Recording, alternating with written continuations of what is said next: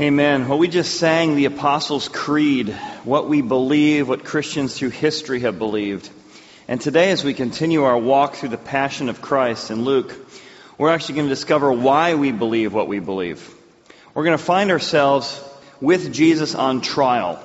If you remember, it's three in the morning. Archaeologists found evidence of Caiaphas' home where this trial is going on. We looked at that last week. The evidence of this architectural rendering of what they found was there was a location owned by a high priest where there was a spot that was a holding tank that Jesus would have been held that night. We learned about four weeks ago that over a thousand people showed up in the garden to apprehend Jesus. They brought him back here to Caiaphas' house.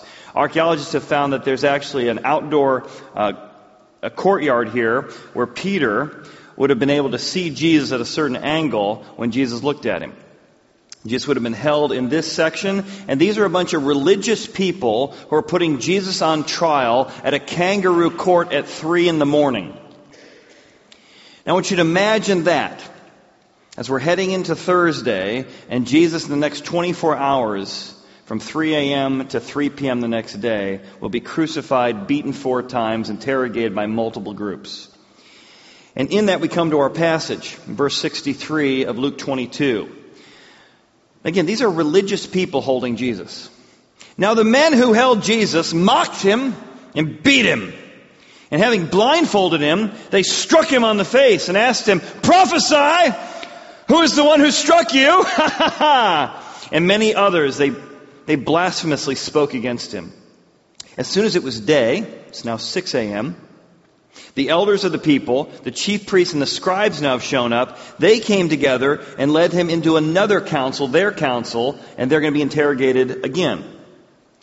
Now, embedded in this passage are four names of Jesus four titles and two, four descriptors for him. So the first one is that he is a prophet.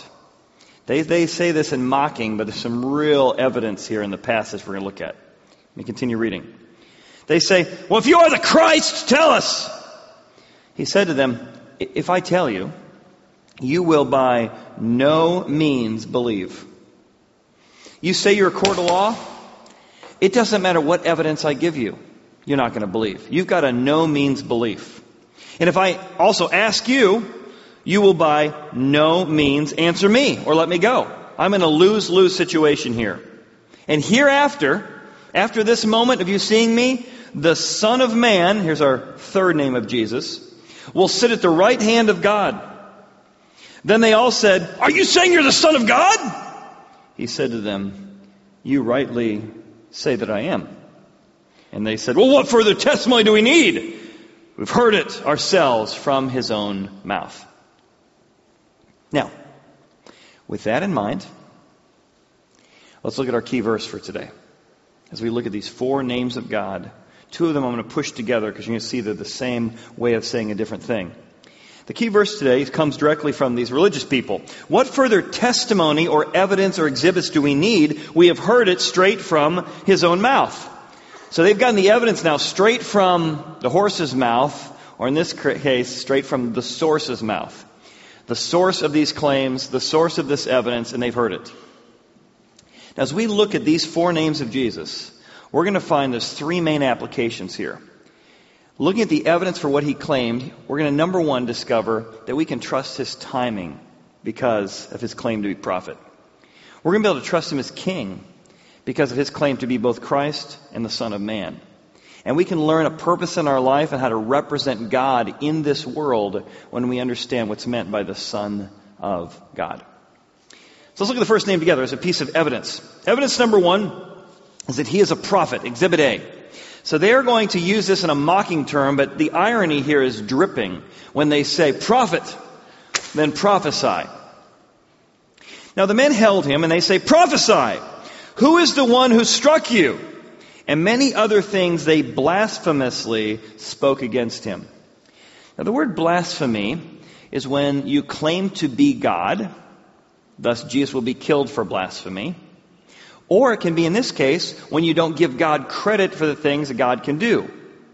So they're saying, You're not God, therefore they blaspheme him by not attributing to him the attributes that belong to him, by their mocking, by their beating. Now, though they're saying this in mockery, come on, prophet! The irony is everything about this day, this moment, this hour, and this beating has already been prophesied. He's literally living a prophecy as they're beating him.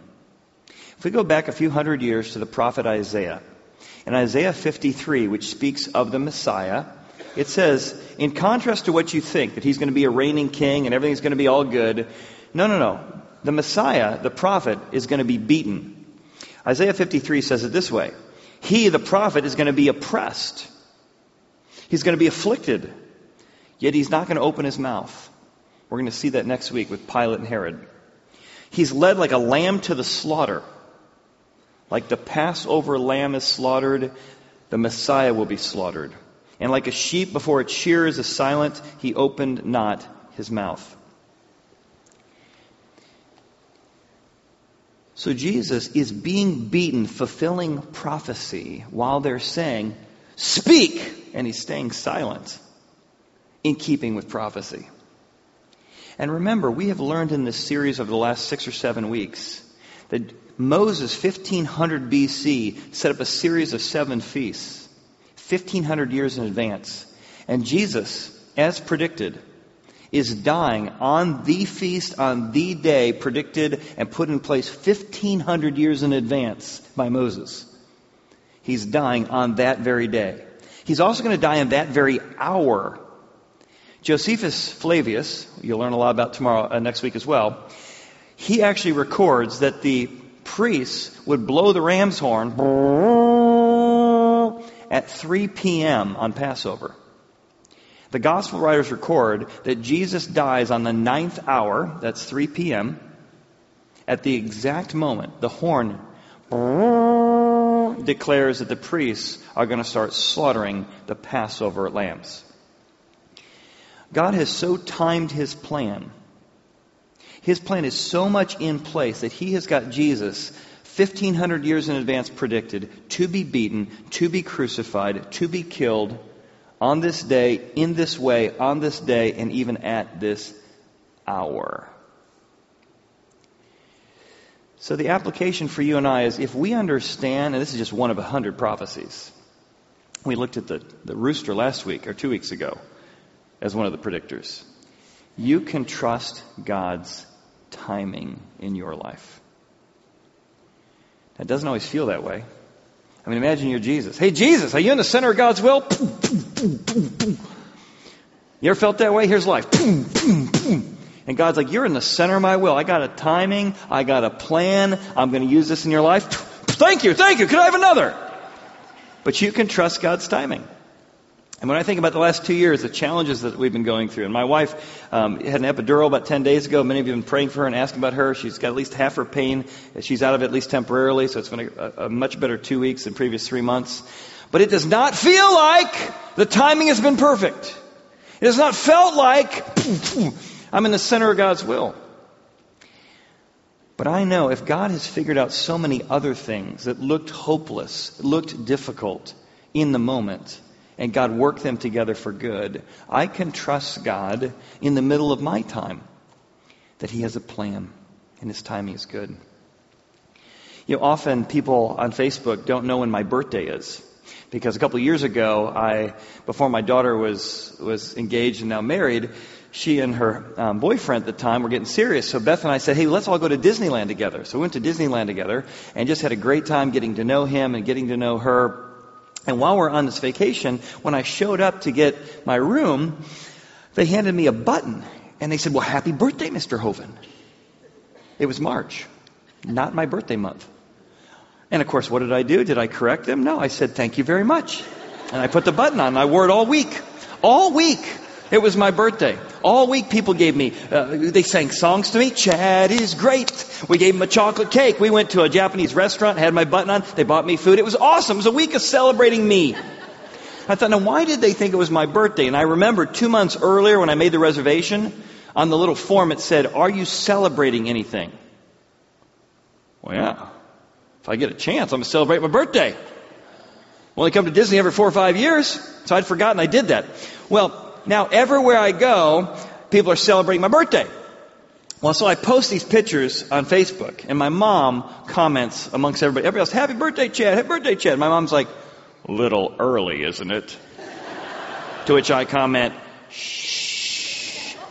About a month later, we had a retreat with our staff. We went down to Nashville. We're at the Grand Ole Opry Building, and we got to stand at the very place that Johnny Cash, you know, and many others played their music. And the tour guide said, "Hey, does anyone have a birthday?" This is April now. Three staff members said, He does! And I, what did I do? I'm celebrating my birthday today. And they all sang happy birthday to me right there in the Grand Ole Opry. So the timing of my birthday has always been suspect. And I think one of the reasons we don't trust God's timing is because we really want every day to be our birthday. We don't want to have a beating day, a difficult month, a difficult year. We want every day to be comfort day, I'm the center of attention day. But it is possible that you can trust God to be in the center of His will, even on beating day, even on challenging times. That there is a God who can work as a prophet, and you can trust His timing. But you can also trust His beating. And I want to talk about His beating for a moment, because He's going to be interrogated four times, punched, blindfolded four times in the next 24 hours. Interrogated, scourged, skinned, crown of thorns, nailed, God turns his back on him. And when you think of the bloodiness, the scourging, the beating that he takes that was part of God's predictions, it will help you rescue yourself from self condemnation, self hatred, and self punishment. If you've ever said to yourself or heard somebody say, I'll never forgive myself for that, or I'm really beating myself up over that, if you struggle with that kind of perfectionism or that kind of self criticism, I want you to look at Jesus' beating. Was it sufficient or not? Because when you say, Jesus died for my sins, plus I'm going to beat myself up as if that somehow adds to his beating, you are not trusting in Christ and his scourging for you. You think somehow by beating yourself up, by not forgiving yourself, by living under guilt and shame and condemnation one more week or one more month, you're somehow adding to his beating. God wants you to know there is no condemnation for those in Christ Jesus. That you are fully covered with what you've done, past, present, and future. And God wants you to be free. And being free means looking at his beating and saying, I'm going to trust his timing and trust his beating, and I'm going to walk in freedom of grace. And yet, despite that evidence, this trial and this courtyard by no means believes. By no means. The evidence is irrelevant. In fact, the next thing they say is, Are you saying you're the Christ? As soon as it was day, the elders of the people, both chief priests and scribes, came together and led him into their council, saying, If you are the Christ, tell us. Exhibit B, testimony. Christ. They're also going to mention the term Son of Man, which is kind of the flip side of Christ. I put these two words together because they're two sides of the same coin. What does it mean for Jesus to be the King? Now, when many of us think of Jesus Christ, we think Christ is his last name mostly because of vulgarity. You know, people saying Jesus Christ. But Jesus Christ was his title. The word Christ means the anointed one. And this has deep ramifications in the Old Testament. Think specifically of Samuel. Samuel's going to go anoint the king. He anointed the first coin, the first king, which was Saul. And Saul disobeys God. Doesn't destroy the Amalekites, doesn't wait for Samuel and takes in his own hands the sacrifice, something only the priest could do. So Samuel shows up and says, Saul, God has taken the kingdom from you and given it to someone better than you. And he refuses to repent. Samuel goes to Jesse's house, and Jesse brings out all of his boys, seven or eight of them, and they all look like, you know, men's men's warriors. He's like, man, these look like kings. God, is it? Nope, nope, nope, nope, nope, nope. None of them? Nope. God says, do not look like man looks at the outward appearance, for I look at the heart. Jesse, you got any more sons? Well, yeah, we got the, the ruddy one we keep out there taking care of the sheep. And Samuel's like, we're going to sit here, stand here until he comes. And they're just staring at each other. And it's like a day's journey to go get David. David comes back. Samuel's just staring at him. Why'd you invite them all? And God says, This is the one who has a heart for me. And Samuel takes out oil, symbol of God's presence. He pours it over David's head. He's the anointed one. Now, Saul's still reigning as king. He's in the throne. But David is now anointed. He is the king in waiting who's not yet on the throne. Jesus is saying, I am the king, the anointed one, the Christ. I'm just not yet seated on my throne. So they're going to try and crucify him to show he's not the king. He's going to show, oh no, no, no, no. By crucifying me, you're going to move me from the anointed king not yet on my throne to actually seated on the throne. Which is why he replies the way he does.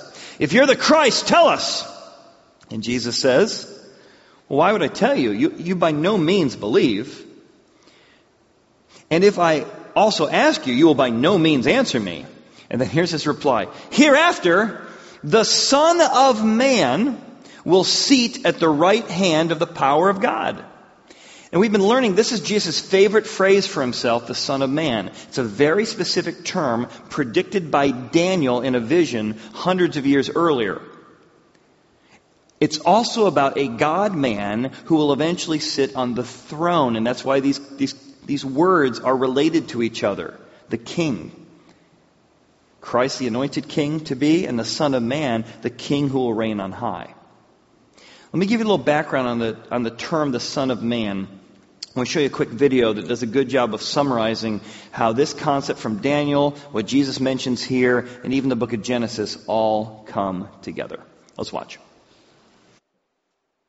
Look at the first pages of the Bible. God creates the beasts of the field and humans together, all from the dust. But then the humans are set apart and given a royal task of being God's image. So humans are like the animals, but called to become much more. Yeah, they're to be God's representatives on earth, ruling on his behalf, like kings and queens. But keep reading, and the humans are deceived by a beast who says that they could be more than just God's partners. Yeah, that they could rule the world on their own terms, which sounds good to them.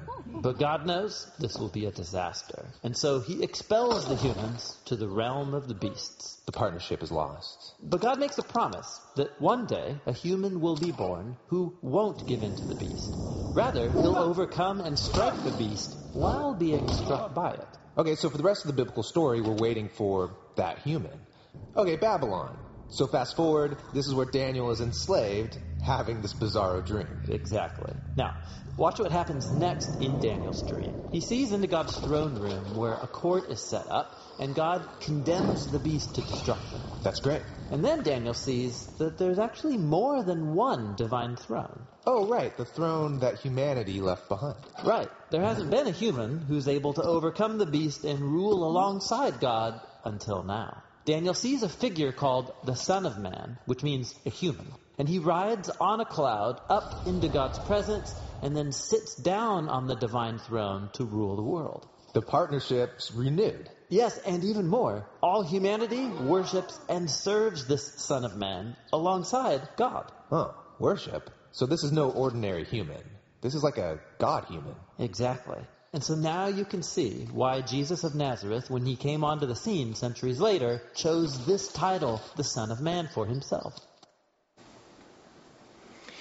So both of these terms in these religious people using shorthand, when you begin to understand, he's claiming to be the Christ, the anointed king, and he's claiming to be the Son of Man, the predicted Daniel Son of Man, the God man who would sit on the throne. And these are the exhibits. And that's why they're going to crucify him for blasphemy. They know exactly what he's claiming by using these terms.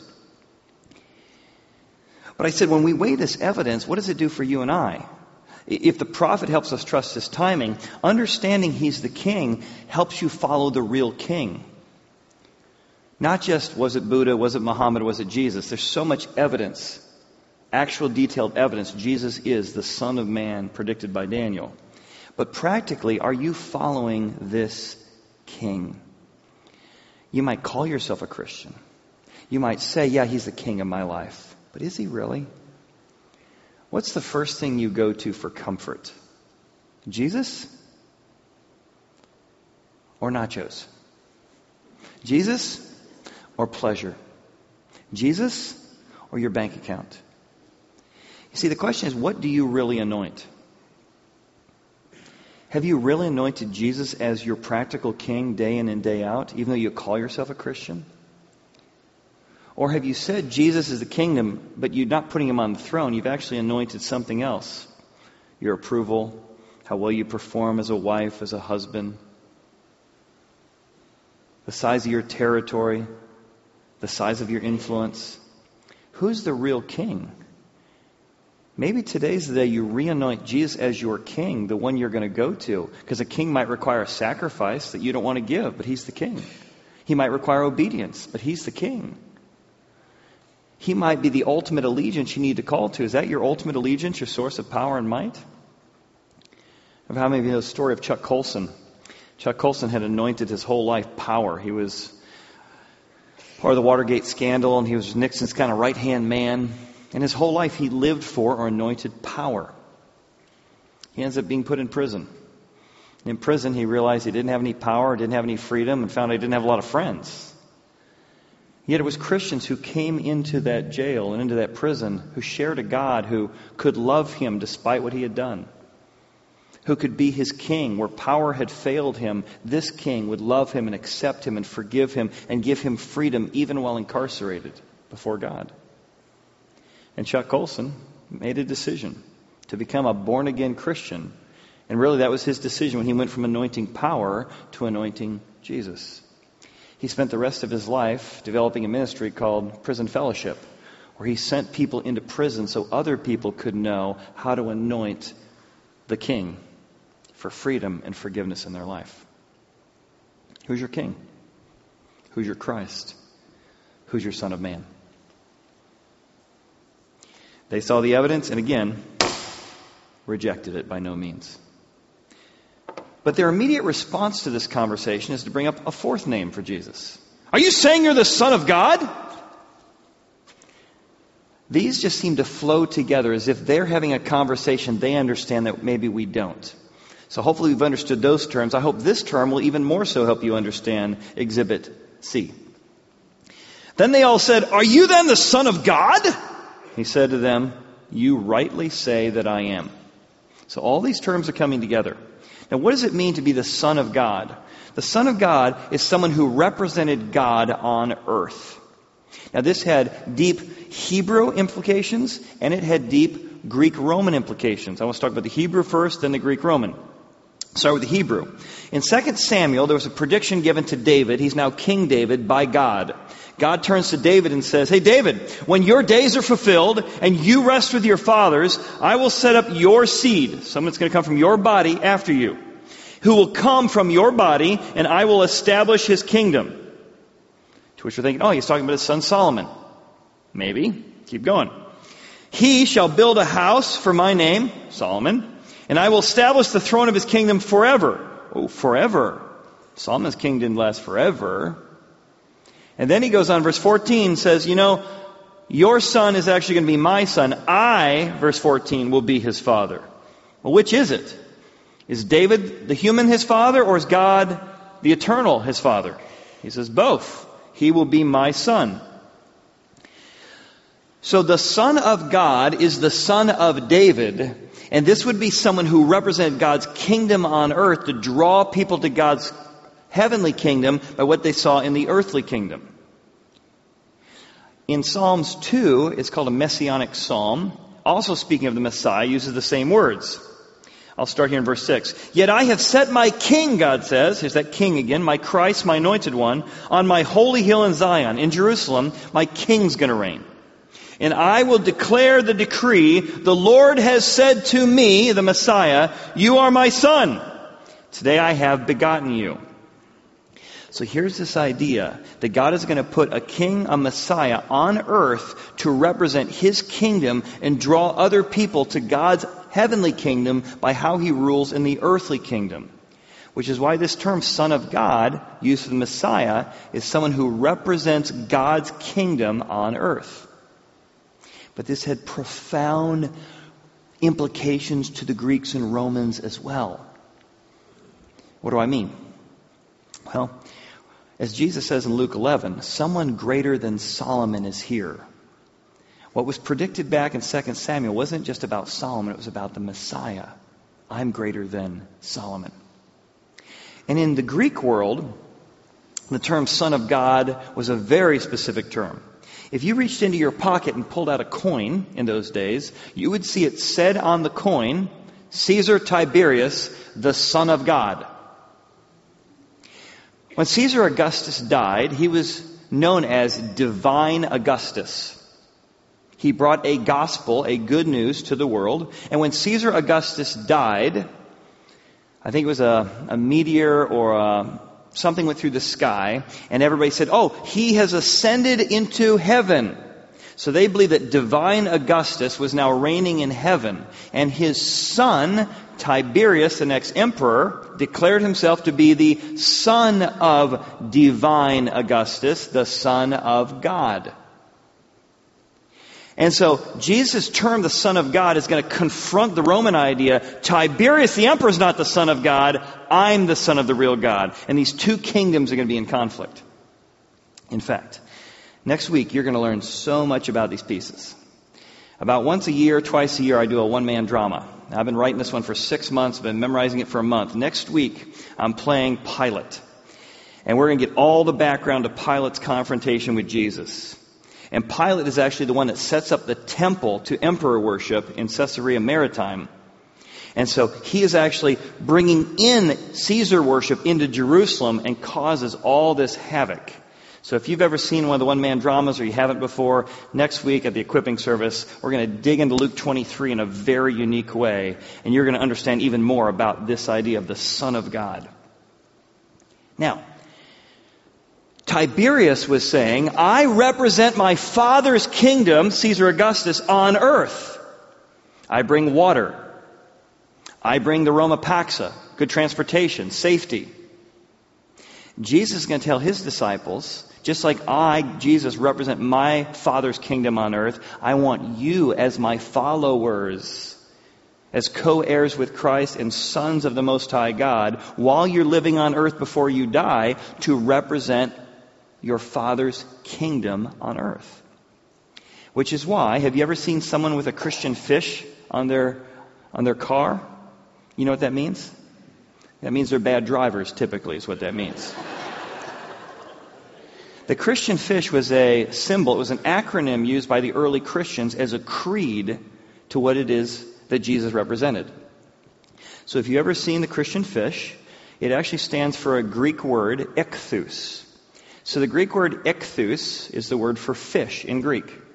And that's an acronym spelled iota, chi, theta, um, unicron, and sigma. And each of those letters actually is a key to the creed. So start with the iota, the I. Isus is Jesus' name in Greek.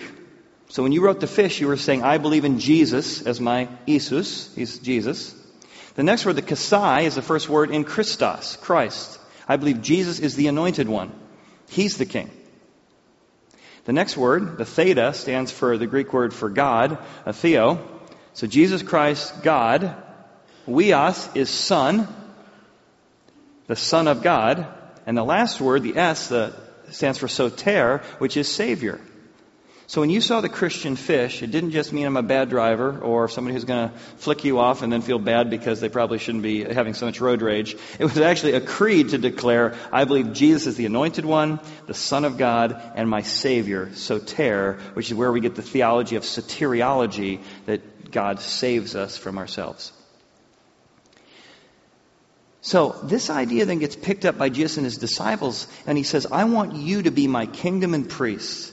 I want you to be the sons of God who wherever you go, whatever you do, you're extending my Father's kingdom. You're acting like sons of God. How you pray, how you give, how you serve. And my church, my ecclesia, the word for church, is to be my representation of my Father's kingdom. And that's what we're about as a church. Being God's ecclesia. Several years ago, a couple came down after our 10 o'clock service. He's crying together. I said, Hey, what's going on? He just told me he's been having an affair this week, and we decided to come to church. Like, wow, I'm not sure I'd be at church if I just got that news. We cried together and we prayed together, and I got both of them connected to some older men and women in the church, began to get them counseling, teach them how to repent, teach them how to you know, untangle themselves and get into Bible studies. And for the first time, both of them got into Bible studies and began to find healing and restoration. I saw them just a couple uh, weeks ago, and just to see what God has done over the last couple months, or last couple years, as we represented God's kingdom. We didn't compromise truth. What you did is wrong. We didn't compromise grace and mercy. God can work with us, broken people, in restoring others. When eight people got baptized last night, we're representing God's kingdom on earth. People have found that Jesus Christ, Son of God, Savior in my life. I'm not perfect, but I have a God who washed me clean. That's what it's about. That's what we're about. When we give, when we serve, when we study the Bible, it's not just so that our heads get more full with knowledge, it's so that we can understand our purpose in life to represent His kingdom. Which is why our key takeaway today, the main application He wants for us, is back to that initial verse. He wants us to develop a mean belief. He says, I tell you, by no means will believe. So the opposite of that is a by any means belief.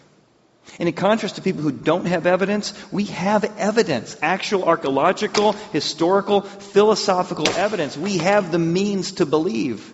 And God wants us to have a mean belief. The mean belief that can stand up against temptation. A mean belief that can stand up against, per, uh, against hostility. A mean belief that says, I'm going to stand and trust despite the beating I'm under. I want a mean belief that can be immovable and steadfast, always abounding in the work of the Lord, knowing that your labor is not in vain. I got a mean belief because I serve a mean, powerful God. And by any means, God, in this situation, I'm going to trust you. I'm going to follow you. While that court by no means believed the evidence, God wants you and I, in contrast, to by any means have the kind of mean, tough, persevering, not compromising belief to trust in Him in any and every situation. In fact, several years ago, I read a book called Jesus on Trial. The writer of the book's name was David. And David, for years, grew up in a religious household who believed in the Ten Commandments and things like that, but he didn't understand who Jesus was. Someone invited him to an event called a CBMC luncheon where he heard someone talk about the evidence for Jesus. He got into a Bible study for the first time. He'd never really been in the Bible. And in his book, Jesus on Trial, scripture's quoted so often. The publishers told him not to quote so much scripture. But he said, the scripture I read is what spoke to me and gave me the evidence that it testified that Jesus was who he says he was. And this guy was a 30 year lawyer. And the evidence from getting in the Bible convinced him Jesus was God.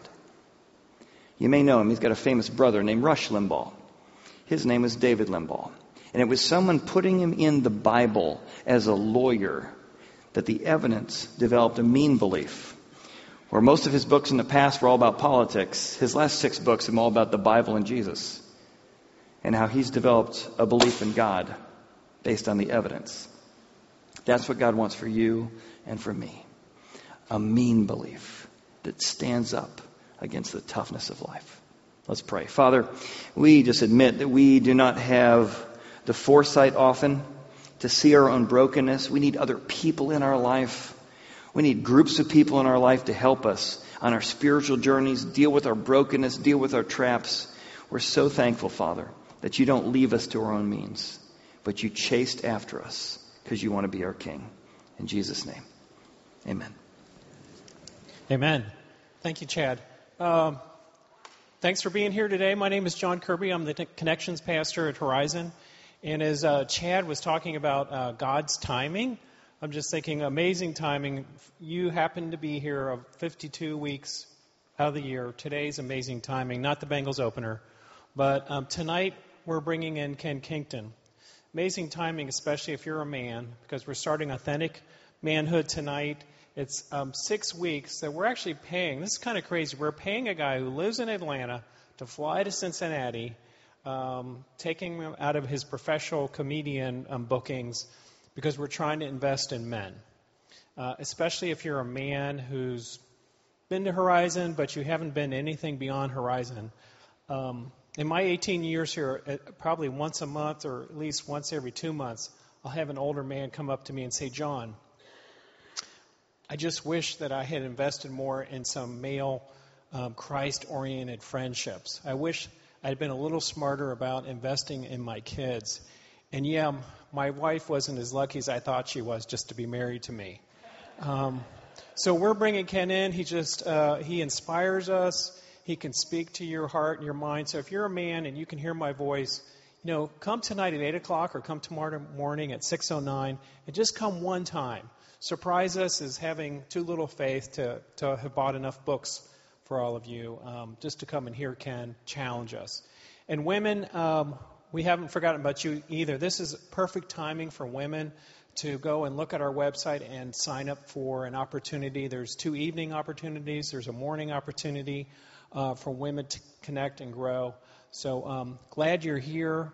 This really is, of all the 52 weeks of the year, the best time to go home right after the Bengals opener and sign up for something, look for something. Men, you can even just show up. Women, you're not allowed to, but men, you can even just show up tonight and just try one time because I know you don't want to sign up for anything. And um, just be surprised by Kenn Kington. Thanks for being here at Horizon.